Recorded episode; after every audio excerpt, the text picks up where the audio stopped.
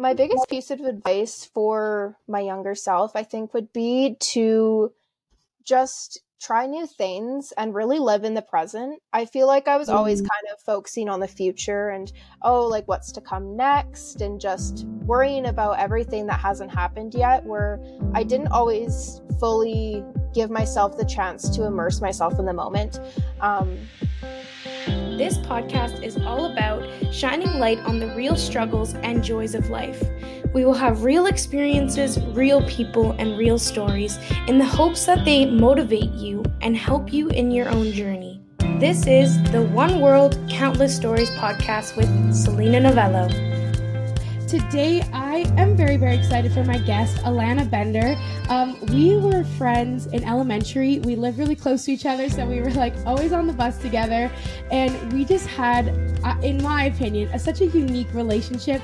And I always treasured it and remembered all of the memories. We have some really funny stories about things that we would do on the bus. And I still have some content on my flip phone from when we were really young, which is so hilarious.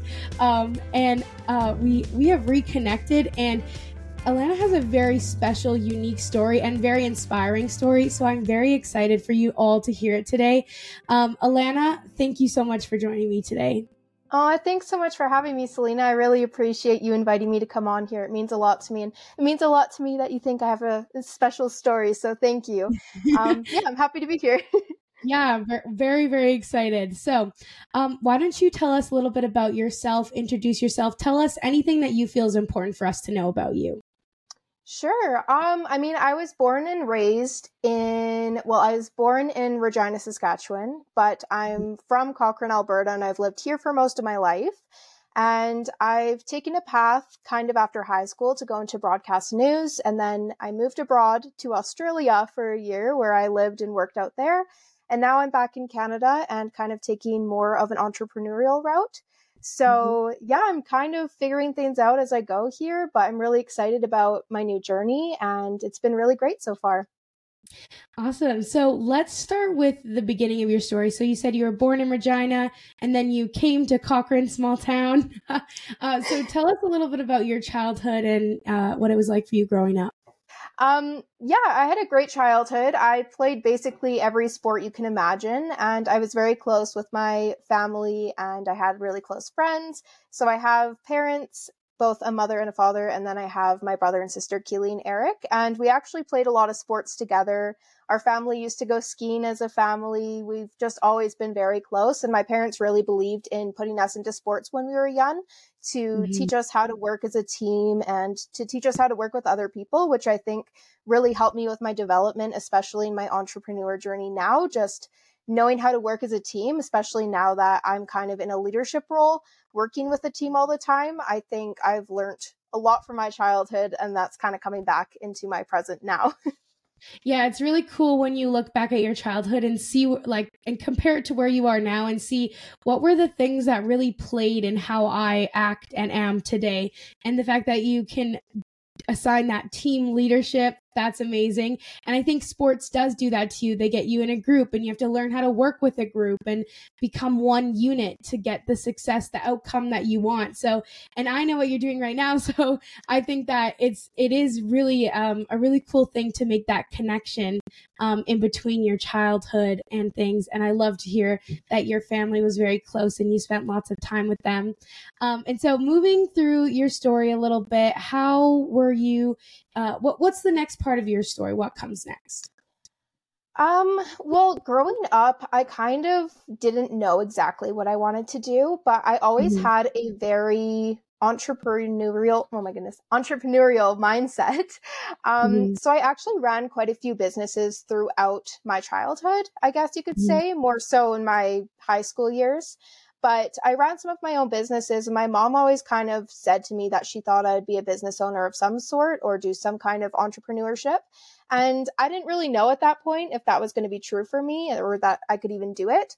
So I kind of had it in my mind that I either wanted to be a pilot or in broadcast news, being a news reporter like on T V. So I kind of took more of that route after graduating from grade twelve. Um, I took a broadcast news program with SAIT, and I really loved it while I was in it, but I moved to Australia and worked in the industry for about a year. And I just realized it's not something I could totally see myself loving my whole life. So I started a twin career on top of that. And that's kind of where my entrepreneurship journey came into play more so than before. That's amazing. The the entrepreneurship journey is such a such a journey that kind of is stumble stumbled upon, you know, when you're younger and you kind of hear things about like, oh, what is a business owner? How do I run my own business? And when you don't have parents that are entrepreneurs, there's a little bit of that gap of like, how can I even make that a career? So there was a pivotal moment in your young, younger life that really changed your life that has also played a role in choosing to be an entrepreneur in your entrepreneurship. So do you want to tell us a little bit about that event and how it affected you in your journey? Yeah, absolutely. Um, so when I was twelve years old, I had a pretty life-altering event happen in the summer of grade seven going into grade eight. I was really involved in cheerleading back then, and I was coming home from a cheerleading camp, and I was actually told by the coaches that I was going to have a tryout that night for their senior team, and being a twelve-year-old, I was quite excited for that because it's all going to be like older girls who are a lot more experienced than me. Um, but yeah, anyways, I had to get home between the cheer camp and the tryout that night just because it was quite a gap between it. So when I was driving home, I ended up getting in a very severe car accident with my sister. Um, and it was quite bad. Like, I got airlifted from the scene by the STARS ambulance. I broke over twenty bones, including both my feet, all of my toes, both my mm-hmm. hips, my L four vertebrae, um, lacerated my kidney, lacerated my liver. I got a T B I, which is a traumatic brain injury that took me kind of years to get over. Um, and I had to do lots of cognitive therapy to also help me kind of get back to the point where I should have been, like, in terms of my grade level and stuff due to that brain injury. So I had to give up a lot of what I loved at a very young age just because of what I experienced, because on top of the car accident, I had years of complications with my hip. So I had to continuously get surgeries up until about grade twelve.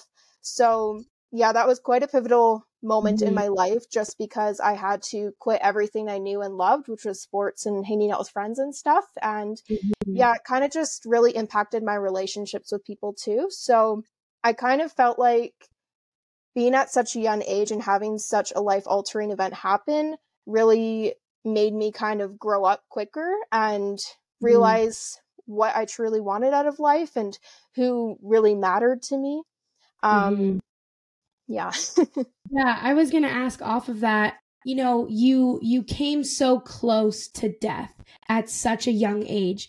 And so looking back, do you think that there was some major lessons around life and death that you gained because of your accident?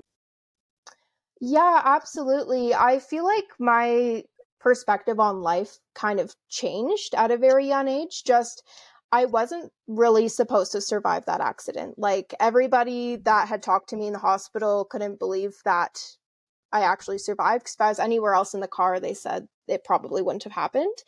Um, mm-hmm. So I just have always kind of felt like my purpose wasn't met yet, and that I had more that I had mm-hmm. to do before, like, my time came, you know?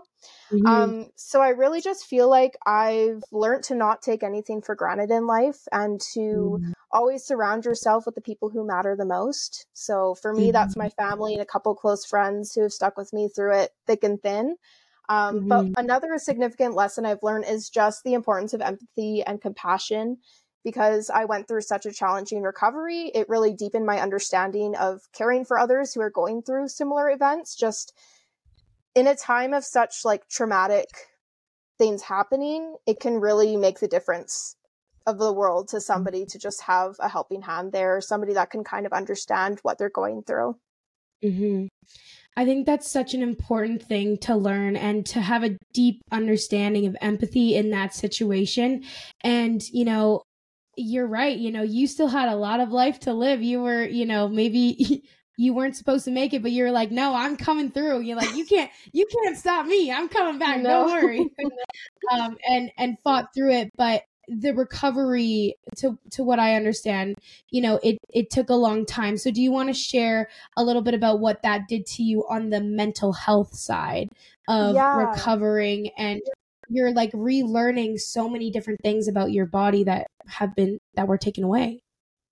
Yeah, totally. I mean, for me, I kind of just had it in my head right after the initial car accident, being just a twelve year old who, you know, wouldn't let anything affect them and just thought they were invincible. I just was like, oh, I'm going to bounce back from this. I'll be back in sports here and, you know, maybe a couple months. And I was actually talking to my cheer coaches over text back then, being like, hey, like, I'll be back in a few months. I promise. Like, I'll be there for that tryout. Just so motivated and ambitious to do it.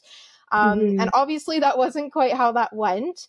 Um, I had about another six years of recovery that was not seen before that point. None of us could have seen that coming. Um, right. So yeah, I kind of had some failed surgeries. I had the pins break out of my hip after my first initial surgery. Um, mm-hmm. So when I was supposed to be getting those pins out, I was actually getting more put in, because they wow. initially had it in their heads that like I would be getting those pins out about three to four months after having them put in. But at that mm-hmm. mark, we realized that they actually broke out of my hip and that I needed more surgeries. Um, wow. So that was kind of the start of that journey. I had it break out three times and then I had a, or two times, and then I had a partial hip replacement, and then most recently a full hip replacement. So that was only done in twenty nineteen and the accident was in twenty fifteen. So wow. it was quite a long recovery period, which is why I think it did affect me so much mentally. Just it wasn't mm-hmm. like the car accident happened, I healed, and it was done. It was kind of an ongoing event for the next five to eight years. So mm-hmm. um yeah, it kind of it took a big toll on me mentally, to the point that I was pulled out of school. Um, I had mm-hmm. to take a year off just to focus on recovery, and I wasn't even doing any school that year for my grade eight year.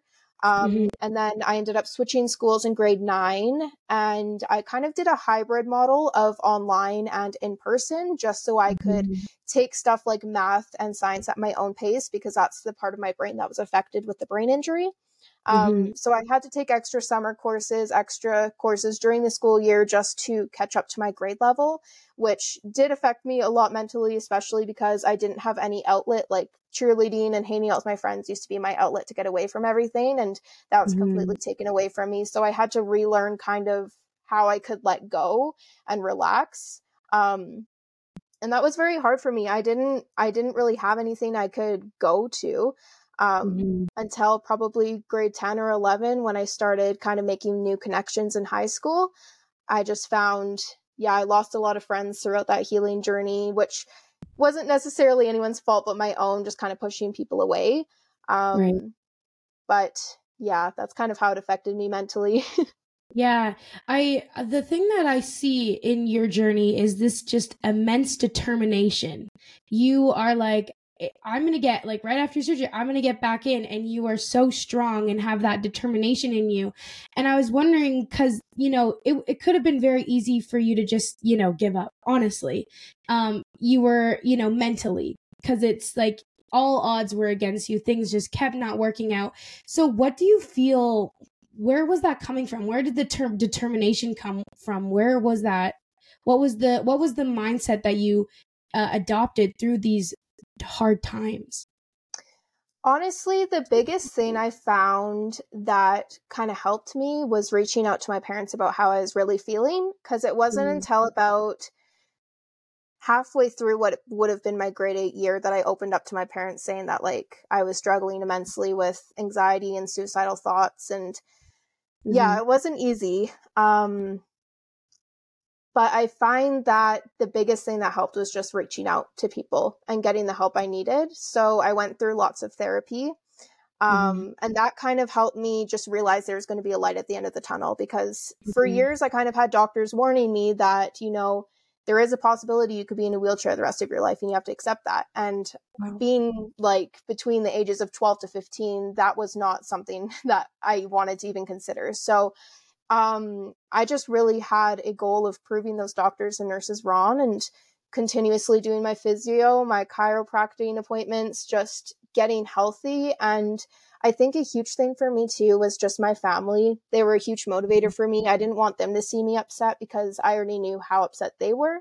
So mm-hmm. it really took a lot of me. And I think that's why it took me so long to ask for help, is just I didn't want them to see me hurting because I knew they were hurting. Um, right. But yeah, reaching out to help, I think, is just something that nobody should be ashamed of. Yeah, I, I think that reaching out to help is something that nobody should be ashamed of, and that it can truly change your life and help you for the better. Yeah. And people around you love you and want to help you and and support you in any way that they can, even if there is that temporary, you know, you're you're, you know, you it sounds like you adopted, like you want to protect their feelings. You were like thinking like, I don't want them to see me like this, but you were very courageous and very strong to be able to say like, I'm not doing okay. I need help. And then to go and actually get the help is super huge. And I just hope that you like are proud of yourself for that, because it's not Aww. easy. It's not easy to get the help.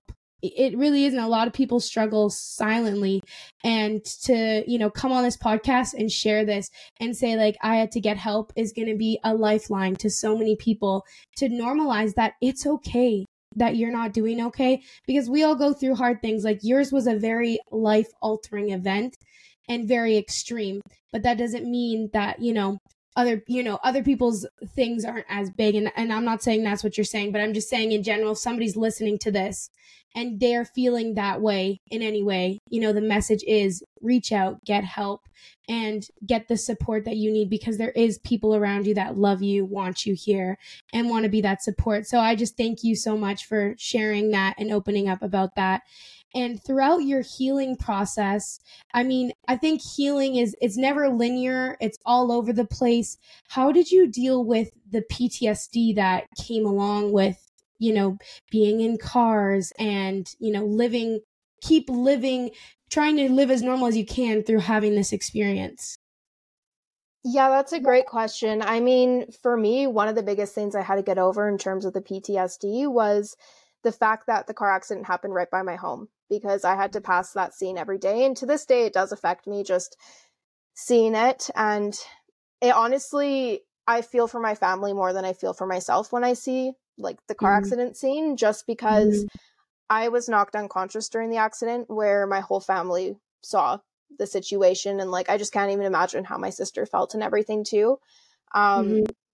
So honestly, I think the main thing that got me over my P T S D was just kind of exposure therapy. I tried mm-hmm. to not blame myself for like the way I was sitting in the car. I was trying not to blame anybody, not no drivers, nothing like that. I just mm-hmm. think it was a fluke, the incident. It couldn't have been prevented. Like, it's just one of those things yeah. that was a pure accident. And I just acknowledged that it could happen to anybody.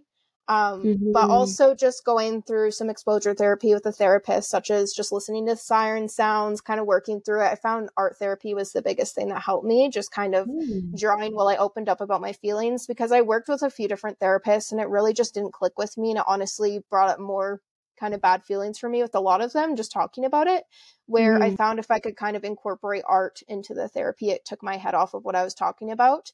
Well, mm-hmm. I could kind of open up some more. So that was one of the really big things that kind of helped me get over the P T S D, but also just understanding that it happens so rarely, a severe accident like that. And the statistic of it happening again is so rare. It's just, yeah. you know, it was a pure fluke. Um, and yeah, just having empathy for it. Like, I know it wasn't anybody's fault. It couldn't have been prevented. And just mm-hmm. kind of going forward in life, just thinking that way too. Yeah, taking it taking it one day at a time. And I love what you said there around, you know, not punishing yourself and not telling yourself that it's your fault. And, and really that aligns with like forgiving yourself and forgiving others and continuing that. And so um, the fact that you're doing the work, getting out there and, you know, you know, one therapist doesn't work, you go to the next one, figure out what does work for you, because each individual is going to have such different results and need to do such different things. Um, but the fact that you were able to find these tools that worked for you is so amazing, and just giving it a go to, you know, be open to it, be open to, you know, I want to move through this. How can I do it? And not knowing that you don't have to do it alone. There's professionals who can help you get through that. Um, so again, I just, I just think it's so empowering to hear that, you know, you just continue to do the work physically, physically, mentally, and, you know, there's probably bumps along the road, but you just kept going and just just kept kept being you throughout the whole process, which is so inspiring. So going back to your entrepreneurship journey, and I know this kind of ties in, you started a little a little company when around the when you were in grade nine or something. I forget. You yeah. Created, yeah. Tell us about that.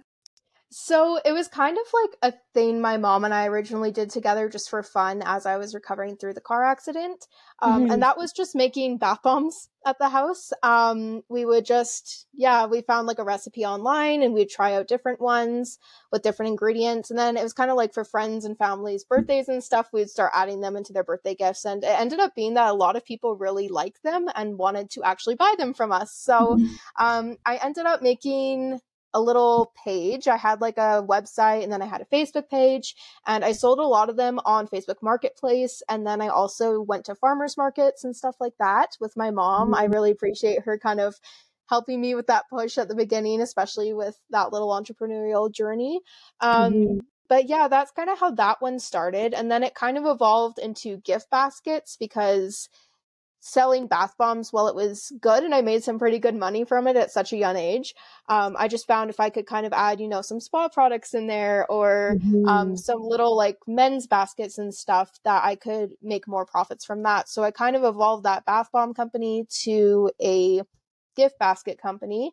And then from there, I started working with a hair and skincare company. Um, mm-hmm. And I kind of pushed the bath bomb and gift backs. gift basket stuff to the side, just because it was easier to run through an online company where I didn't have to source everything and then, you know, mm-hmm. put it all together and everything. It was just more kind of tailored to being you run the business, but don't have to do everything hands-on. Um, mm-hmm. And then, yeah, from there, I kind of started doing what I'm doing now. Right, right. Awesome. So throughout that kind of journey, what is some of the like key moments that you remember, some key like highlight moments, whether that's like lessons, whether that's really good things that happened or like really bad things that happened within that entrepreneurship journey? Um, I think one of the biggest things I remember is just having the courage to start. I mm. was so nervous to get started. But if there's anybody that wants to run a business, my biggest advice to them is just start somewhere, because you're never going to be ready. Um, and honestly, you learn so much as you go and you learn it very quickly. So if there's something you want to do, just do it, give it a try, and you'll learn as you go. I, I want to just talk about this, stay here for a little bit, because mm-hmm. I think that's such a valuable piece of advice. You know, everyone's like, even me, it's like you get stuck in the how. How am I going to do this? How am I going to make it happen? But the best thing is, is to rip that Band-Aid off and just start somewhere, even if it's super small, super part-time, um, but just to start. And and you made the comment of, you know, you're never going to feel ready, because a lot of us are like, well, when I like graduate from this, or when, oh, when I like finish this season of my life, like when I'm here, then I'll do it. Like, and it, then it just, it never happens. You're just going to keep pushing it off and off and off. And the best way to learn something is by doing it. And I, I like to think I used to be afraid of failure, but now I'm like, you want to fail fast and then learn from it, pivot, keep going. Um, because that's, that's the, where the learning is. Like I, I always learn the most from when I fail something versus when I succeed at something. Like obviously you want to succeed sometimes, but there's definitely that, you know, you want to, you just want to like fail and learn, fail and learn. So I'm wondering if you have any other comments around that. If somebody was like seriously ner- like didn't know what to start with, what would, what would you say to them? Honestly, I totally agree with you. Failure is the best way to learn, because you learn more from your mistakes than your successes. When you, there's a quote I heard actually where you'll remember something negative forty times more than something positive. So I feel like if you do something that you are learning from, you're going to remember that way more than if you're just being successful all the time. And you're going to be able to help people more too. Because if you had a perfect journey, people are just going to think you're lucky and that it's all because of luck. Where if you're having a journey where you have your ups and downs, with like most business owners or entrepreneurial, like most business owners or entrepreneurs do, um, people are going to learn from both your highs and your lows, because nobody has mostly nobody has a perfect road, and that's okay. Yeah, there's no manual that's like, this is how you have to run your life. This is how you have to run your business. Like it's it's very open to just to you. It's open to you. There's a lot of decisions you get to make.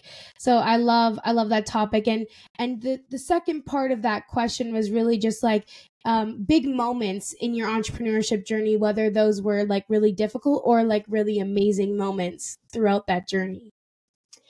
Yeah, I think one of the biggest moments in my entrepreneurial journey that I can kind of think of off the top of my head was just making my first sale. um, mm-hmm. Just kind of having that sense of accomplishment that I was actually able to do it on my own. That was huge. And that's still something that I've carried through multiple of my businesses. Yeah, taking it back to when I was in college, I felt pretty happy with what I was doing, but I wasn't one hundred percent excited or satisfied with it. Um, mm-hmm. So that's when I decided to kind of take my current entrepreneurship journey in as a twin career. And mm-hmm. I just find that something I can tell people is to, again, just give it a go. Like, you never know if it's going to work for you or if it's not going to work for you until you try it. And it can honestly change your life for the better. Um, mm-hmm. Some really good things that have happened to me from that is I was able to make my twin career into a full-time career. So I'm now one hundred percent into my entrepreneurship journey right now. Um, mm-hmm. I'm not in broadcast news anymore. So that's something mm-hmm. that's been really good for me. And that would have never happened if I didn't just step up and give it a go.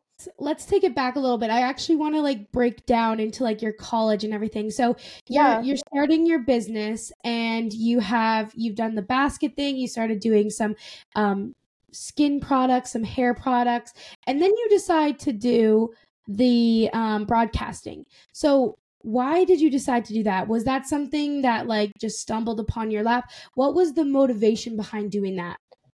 Yeah, so for broadcast news, I was in grade twelve, kind of deciding what I wanted to go into. I had a little bit of interest in going into interior design. Um, but the thing with that is I hated math, and in order for me to get accepted into that program, I had to take more math classes. And being that I kind of had to take so much math lessons over the years to catch up to my grade level again, I was just at that point in my life not going to do that.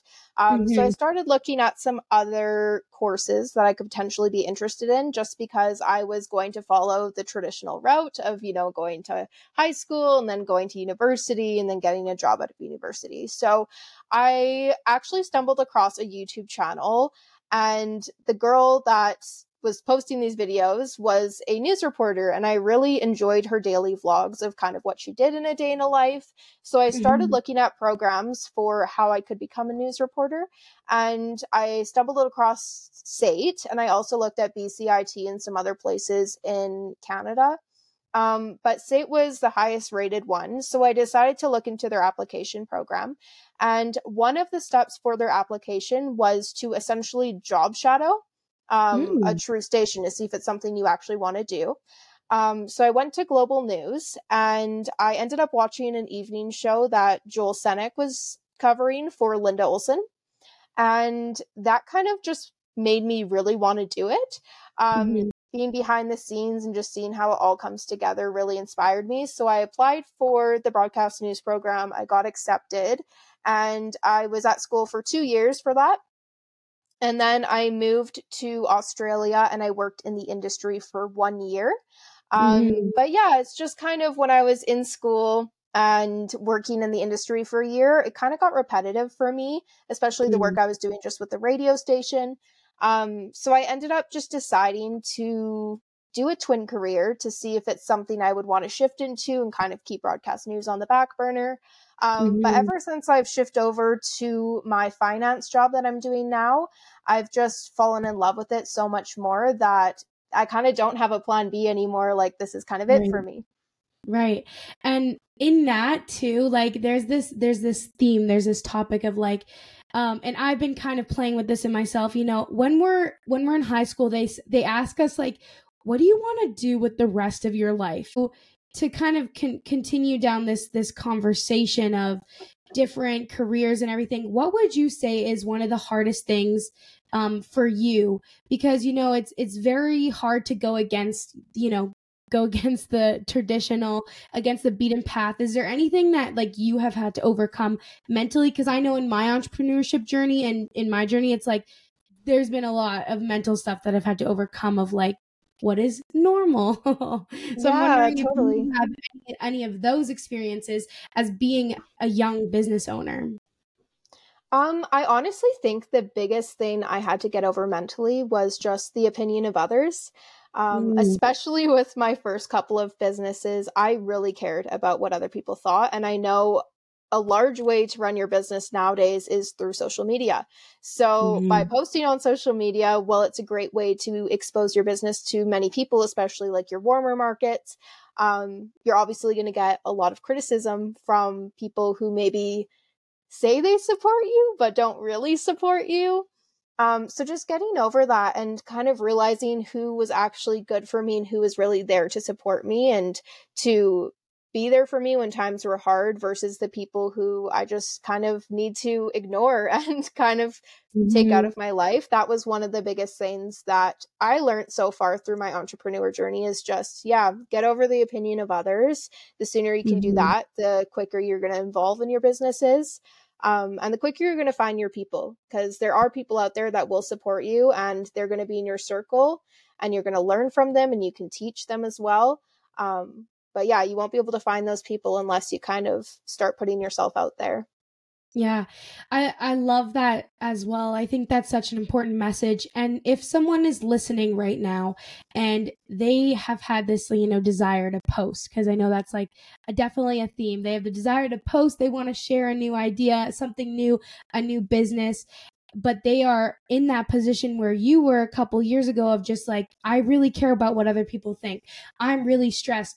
What would you tell them in that moment? Or like, how could they, you know, take an action step to get over that? I know it's like very much like, you just got to do it, rip the bandaid off, but in, in a little bit of a coaching way, what would you say to that individual? Honestly, I think just starting small. Something I did with my first business when I was really scared of some of my people that I was just like, oh, I'm definitely going to get judged by this person, is I would literally just go through my settings and restrict some people from seeing my story or remove some people as followers. And as you go on through your entrepreneurship journey, you're going to realize you don't have to do that as much and you'll build that mm-hmm. confidence where you just don't care what other people think. But if you're that nervous to get started and you really want to start posting, honestly, just remove the people that you're worried about that are going to judge you. Or start talking to people that are going to be there to support you, because there will be people who have gone through that exact same situation and they'll have advice for you too. But I mm-hmm. honestly think the biggest thing is just kind of cancel out the noise and negativity and just start small. Even if it's just like, maybe you're not comfortable talking on video yet, but you're comfortable putting up a static post that's just some text. You can start like that and you'll gradually be able to show your face more, talk more. Um, but just starting somewhere. And if you're really nervous about certain people, just remove them, because mm-hmm.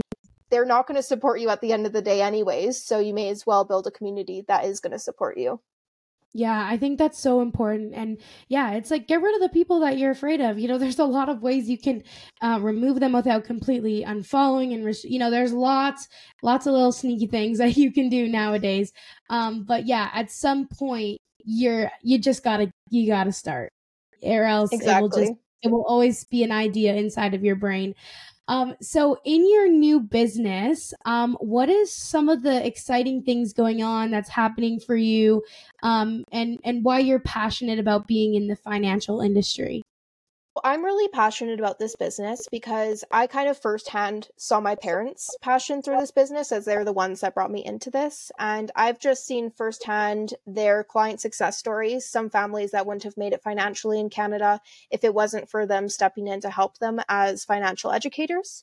Um, and I just feel like this career choice is so deeply meaningful to me because of that impact that I can have on my clients' lives.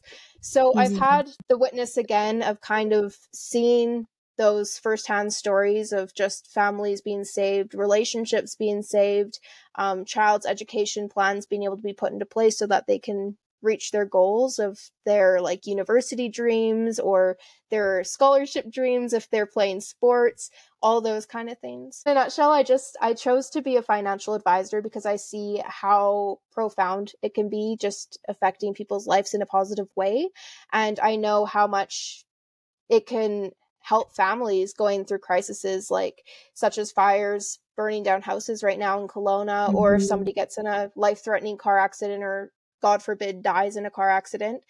Families are protected so that they can properly grieve and they can take time off work and get back on their feet or take a little vacation to get away from everything for a bit. Just, we have a mission statement of leaving no family left behind. And that's something that serves huge meaning to me in the work that I do. And honestly, it's what inspires me to get up every day and get to work. I just, I know what we do helps so many people that I just don't have that procrastination in me anymore where I just want to lay in bed and slack off, because I know there's people out there that need to hear what we have to say. And there's people out there to be helped who don't know what we're doing yet. So mm-hmm. yeah.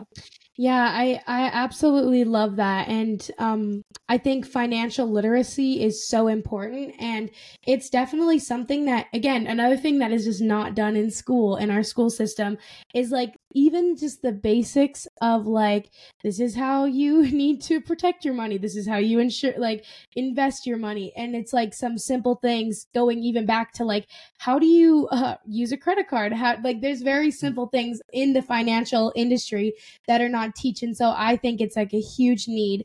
And again, the mission of no family left behind, that is so powerful, because so many people, especially with the way that our world has been the last three years, they need that lifeline. They need a, a Uh, plan to get them to where they want to be so they can live their life the way that they want to live it. So I think the work that you're doing right now is just absolutely amazing. And I, I hope it turns into whatever you want it to turn into, is super successful and you can help lots of families in that. Uh, thank you, Selina. I appreciate that a lot. Is there anything else about your entrepreneurship journey that you want to touch on before we move into my favorite topic of travel? Is there anything else that you want to share about your entrepreneurship journey or advice to any entrepreneurs out there, young entrepreneurs? Hmm. Honestly, I feel like one of the biggest things that I could give as some advice to a young entrepreneur is if you're looking to start the entrepreneurship journey, but you don't necessarily know if you want to be fully independent, if you want to go with a company, if you want to try something, um, just try something. Like you can start anywhere and you can switch at any time. If you try something out and you learn a little bit from it, you can honestly transfer those skills to any entrepreneurship, any business, any anything you want to do. So it's good to always just start somewhere. And then if it's not necessarily what you love, but you know you want to be a business owner or you know you want to be an entrepreneur, you can always try different things. And that's okay. Like you don't have to be ashamed if you decide to pivot to a new um, career within entrepreneurship per se. Like you mm-hmm. can always try different things within the entrepreneurship role. You don't have to feel like just because you're with one company or just because you're with one business that that's what you have to be stuck doing. You can always switch and try out different things as well. Yeah, I think that's very powerful. And two, in that, like if one business fails, it doesn't mean your next one's going to fail. You know, now you have a different set of tools in the approach to your next one. And I think that's really aligns with what your message is. So thank you for sharing that, because yeah, there's so many different options of ways to become an entrepreneur, whether you want to do it all from scratch yourself, or if you want to join an organization, a company, uh, there's just, there's just so many options out there. So yeah, that's a really great piece of advice. So to kind of move into my favorite topic, like I said, travel, um, can you tell us all the things that travel has done for you? So you said, just to kind of bring people up to where we are, so you said that you went to Australia for a year to pursue your broadcasting. Um, but yes. in that traveling, oh, I, I love travel so much. It gets me so excited because there is just this profound, um, profound thing about seeing the world and traveling and pushing yourself to get outside of your hometown. So why don't you share a little bit about your travel experience in Australia with us? Yeah, I mean, going a little bit back uh, further oh, yeah. than Australia, I guess, is I, my dad has been a pilot for all of my life. So I've always just had this passion for travel and just seeing the world. Mm-hmm. And that was kind of built thanks to my parents. So I can accredit that to them. Um, being that they brought us on a lot of vacations, we've gone to Hawaii, we've gone to Ireland, all over the States, all over Canada. Mm-hmm. Um, and there's so many more places that we have on our bucket list individually and as a family. Um, so Yeah, Australia was always somewhere that I dreamed of going to. And it kind of started that dream, especially in grade ten and eleven, when I was going through some hard stuff with my car accident recovery. I was just kind of looking for an escape. And I guess mm-hmm. that was kind of an outlet for me back then too, is just looking at places I could go and kind of escaping through my computer. Um, yeah. So Australia was somewhere I really researched a lot. And I was actually planning with one of my good friends, Anna, back in the day. We had like a little Pinterest board where we would put stuff about Australia on there. And it was always my dream to go. I never really knew if it would happen. Um, but yeah, it ended up being that it, I had the opportunity to go. Um, because of school, I had to find an internship, and I decided to be a bit of an overachiever instead of just going to C T V or Global or something in Alberta. I was like, hey, to my professor, and I said, would it be okay if I applied to some in Australia? And she was kind of just like, I mean, you can, but they're probably not going to accept you. And I just had, I've always had that drive in myself where I'm like, mm-hmm. if there is a will, there's a way, and I'm going to yeah. make that happen. So I ended up reaching out to like every single radio station and television station within the small city I was living in, which was kind of hard because there's only about six of them. Um, mm-hmm. And yeah, most of them said they couldn't take international students. But once mm-hmm. I got there and I was graduated and had my diploma and everything, to reach out and I could maybe get work with them. But obviously that wasn't what I needed. So um, right. I just kept trying and trying. And I ended up finding um, some great mentors out there who were my news directors. And they ended up accepting me with their online radio station. So I ended up getting to go out there to work, um, which kind of made my dream come true. And then I also have my Australian boyfriend, which helped too, because him and his family took me in for a year so that I could live with them while working. Um, so yeah, the opportunity just kind of fell into place. And I almost feel like that was manifestation from back in the day when I was mm-hmm. younger, making those Pinterest boards and just talking about it and everything. But Australia was my first trip that I got to do kind of independently, and that was fully planned by me. So that one will always have such a huge like impact on my life, and I'll always hold that mm. feeling with me. Just the first time in my life where I'm like, okay, this is what I really want right now, and this is what I'm going to like make happen. And then just planning the steps to make it happen was huge too. Yeah. I mean, there's something about when you there's that power to it. You like going on family trips. It's like, yeah, it's great. It's fun. It's amazing. But there's something about when you like plan your own trip, you make something that you wanted so badly happen. Uh, you do, you do it on your own. You figure it out. You get it done. There's just like so much empowerment that happens inside of you. And, and there's also a deeper, um, I think, appreciation. That's what I've noticed too, where you're just like, really just like a sponge, just a sponge of like, oh my gosh, soaking it all in. Not that you wouldn't do it on other vacations, but it's just, yeah. it, it is a different type of, of travel. And so the fact that you could like work and travel is absolutely amazing. What do you think is like one of the biggest things you learned about yourself through travel?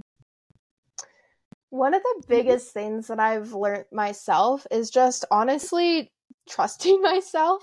Um, mm. Sometimes I would go through a bit of anxiety being like, oh my gosh, what am I doing? I can't do this. I should have stayed at home where it's safe in my little comfort zone. But getting yeah. out of my comfort zone and knowing that like my higher self knew this was what I needed to do, and just trusting mm. that intuition um, has really led me through more than just Australia, but a lot of different aspects in my life, just being able to grow from those experiences. I think one of the biggest things about my journey in Australia is um, I did lots of my traveling with my boyfriend and my best friend out there. But when I went to Sydney, I was completely on my own. And I was so mm-hmm. scared. I could have stayed in my hotel room. I could have just stayed around the area, gone to like a couple restaurants, maybe went to a couple shops and stuff. But I decided, I was like, okay, I'm here and I don't know when I'm going to be back here. So what I'm going to do is have my phone on, tell my parents where I am, and I'm just going to go explore. Like have no plan, mm-hmm. just go explore. So I ended up taking a ferry to the other side of Sydney. Um, I went on public transit, which was totally new grounds for me. Like, I've been blessed here in Canada, having always my own car, my parents drive me places. So learning how to take public transit in a new country was kind of scary, but I honestly yeah. grew so, so much from that, because now I feel confident with that too. And I just feel like you got to trust your gut, and you know that you're going to learn so much from it. Um, mm-hmm. So just give it a go. Like, honestly, what's the worst thing that, I mean, we know the world's a little dangerous now. So always be in contact yeah. with the people that are close to you and that are safe. Um, But yeah, I mean, Australia is a relatively very safe country. And yeah. as long as you make smart decisions and, you know, you do the right yeah. things, you'll be fine. Totally. I'm always like, yeah, like traveling's great. But like, also there's a very like, yeah, there's like a very, you know, you have to make smart choices. And but also like, I find too, it's so easy to focus on the bad of what's going on yes. around you. But there is so much good. There is so many good people. And when you let yourself go into that and really, you know, not be completely naive and but like still that there is so many beautiful people and so many beautiful experiences out there. You just have to look for them. Just like you uh, look for the bad ones, you got to look for the good ones. And I think, yeah, when you can um, travel, whether you're in a group or by yourself, I mean, I feel because my experience traveling by yourself, you do, you learn that trust in yourself a lot quicker. Like it happens a lot Absolutely. faster, because it's like, okay, there's nobody to talk through this with, or there's nobody else here to help me make the decision. And it sounds so simple, but like, and something that to someone in like Europe or in Australia that take public transit all the time would be like, what are you talking about? But it is that really big moment of like your first time where you're like, you know, we're both from a small town. So there wasn't any public transportation to begin with. Um, but when you go to the, the bigger cities, there is, but it's like something that's so little, but so profound. When you do it yourself, there's just this, you become proud of yourself and be like, yeah, I just did that. And, you know, I'm still here. I'm live, thriving. And yeah, exactly. It's definitely this really cool way to strengthen that trust that you speak of and strengthen the intuition and trusting new intuition and, and following that. And so I think that's just, it's so amazing to, Aww, thank you. experience that.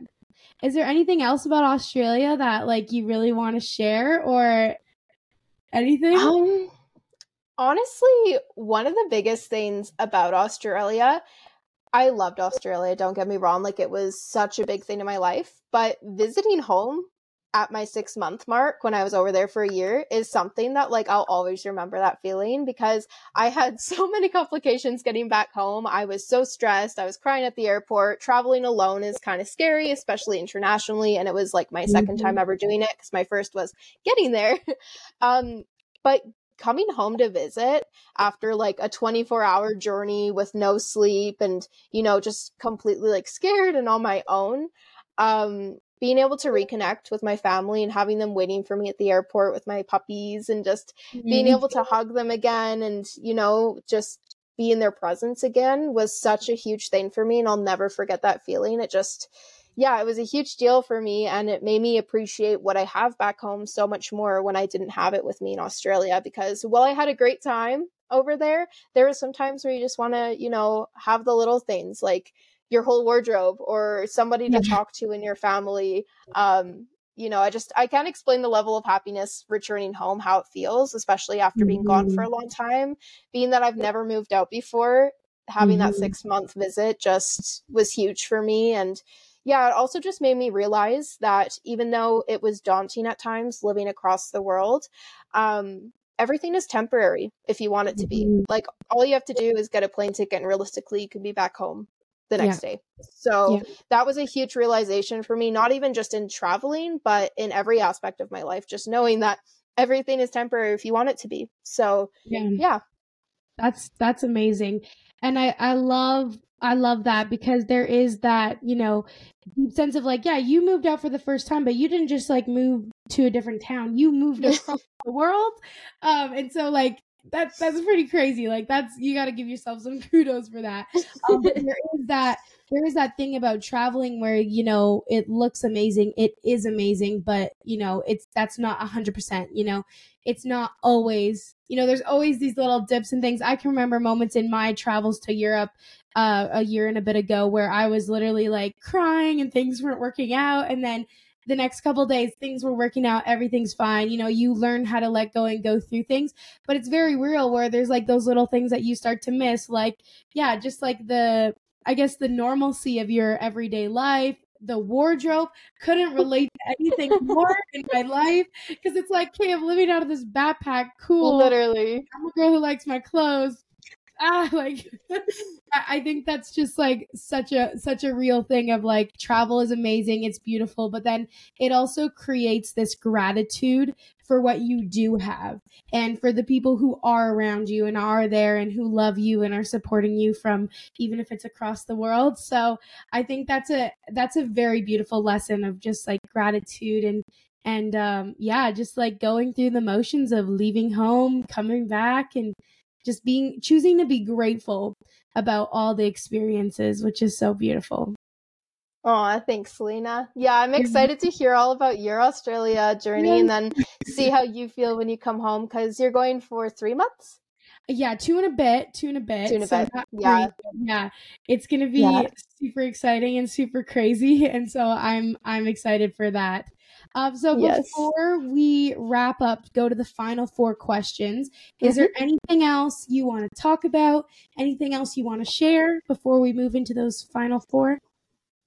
Um, honestly, if anybody's going to Australia, the Great Barrier Reef is where it's at. That was by far my favorite place in all of Australia, to the point that I went there two times um, yeah. on like big trips um, in the year I was there. So definitely check out the Great Barrier Reef. That was one of the most beautiful places I've ever seen. The snorkeling is amazing out there.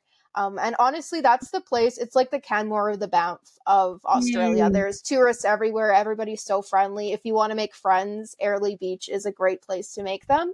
Um, because that's the gateway to get to the Great Barrier Reef. Obviously, it's in the middle of the ocean. So, mm-hmm. yeah, great. Um, the Great Barrier Reef and Airlie Beach is my favorite parts of Australia. So I'd highly recommend that to everybody visiting. And then, yeah, Brisbane, Gold Coast, oh, all that God. Stuff too is also beautiful. Those are some of my favorite places.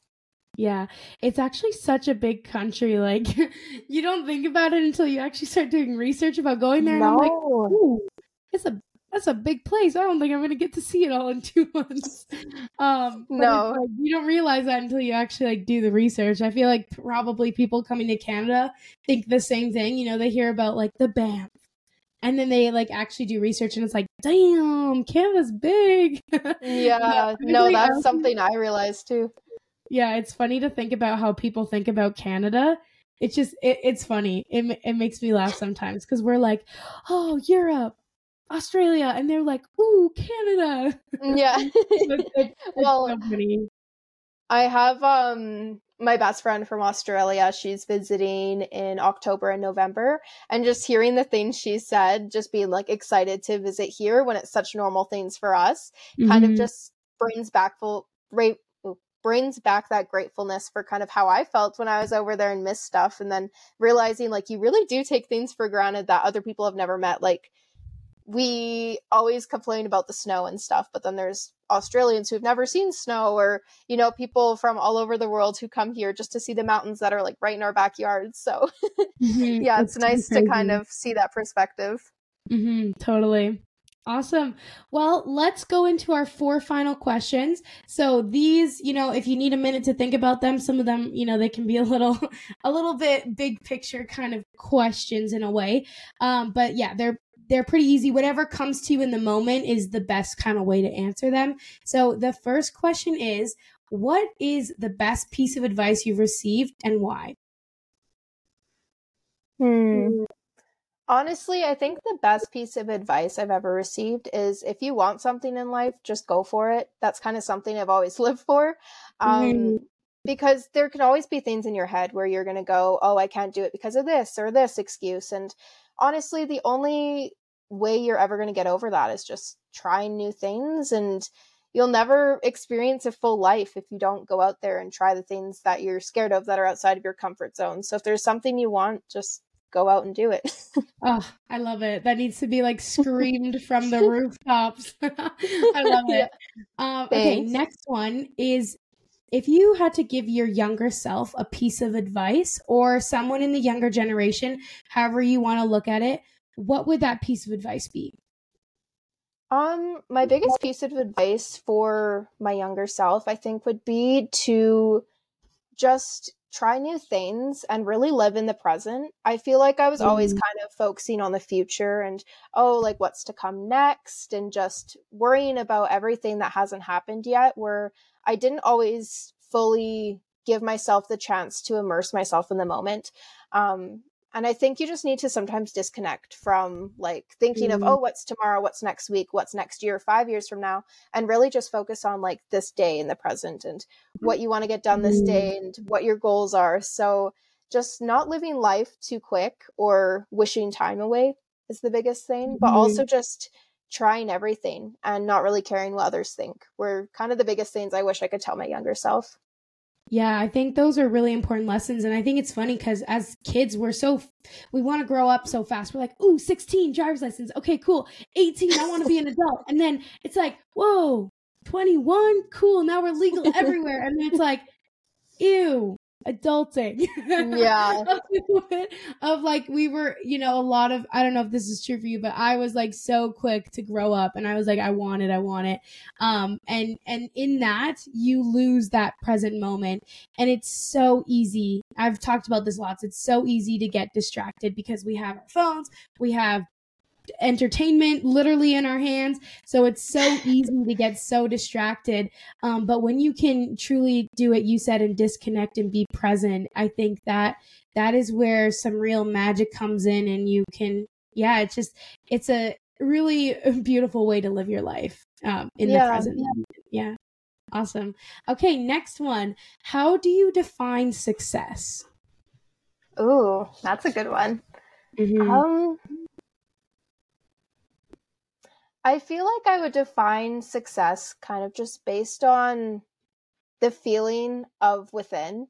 Like if you're feeling confident with what you're doing and you're happy, then who's to say like that's not success, you know? Um, mm-hmm. I know success looks different to everybody, and it's kind of something that's very personal. Um, but yeah, honestly, I feel like success could look so different to so many different people that as long as you're happy and you're feeling accomplished at the end of the day, I think that's success in itself. Just, mm-hmm. you know, having that feeling of you've done enough, or you feel like you gave it your all. So mm-hmm. that's kind of my feeling yeah. of success. I love it. And I, I just recently started asking this question because I love that, you know, it brings this different awareness to be like, oh yeah, you know, success doesn't have to be what my friend's definition of success is. And just hearing that there is different versions of success, and it is so customizable to what you want. And some people want that like mansion, fancy cars, all these things, but sometimes you want that, but you're like, hold on, where did that even come from? I, that's, yeah. you know, that's not actually what I want. And so I asked that question to, uh, you know, challenge the people who are listening to this as well to really think about like, how do you see success? Like, this is how Alana sees success, but like, how do you see it? And just start that conversation of like redefining it and making it your very own. So I love how you answered that question. Oh, thank you. You're welcome. All right. So final question. This is one of my favorite questions because I love to end the uh, interview in a state of gratitude. So mm-hmm. what are you grateful for? Ooh, I'm grateful for a lot of things, but I feel like I'm super grateful for those who are around me, um, that I surround myself, like my five closest people in my life, um, my family, my friends, you for bringing me on this podcast. Um, yeah, I'm just, I'm so grateful for everybody who's positive in my life, and just, you know, for having a shelter, for having a roof over my head, um, the yeah. ability to kind of choose my own life and not feel like I have anybody else telling me what I need to do. So there's mm-hmm. a lot of things I'm grateful for in my life, but I think family is a huge one for me. Just, I feel like I wouldn't be what I am today if it wasn't for my parents and for my brother and sister, just constantly kind of um, being there for me, especially when mm-hmm. times are hard. So mm-hmm. yeah, there's lots I'm grateful for, but especially just the people closest to me. That's beautiful. Thank you so much for sharing your story and getting very vulnerable and helping, you know, helping us understand things that you went through. And it's, it's, you know, it's hard to talk about these things, but when we open up, there's this magic that happens, and there's, there, there can be a line of hope that is created by sharing. So I really appreciate how deep you got and how you shared your story. And we're really vulnerable about all the lessons and the highs and the lows and everything that's happened in your life. So thank you so much from the bottom of my heart for taking the time to sit with me and chat about your story. Oh, you're so welcome. Thank you so much for having me on, Selina. I really appreciate you reaching out, and to think I'm inspiring enough to be on here. Yes, yes you are. All right. Thank you.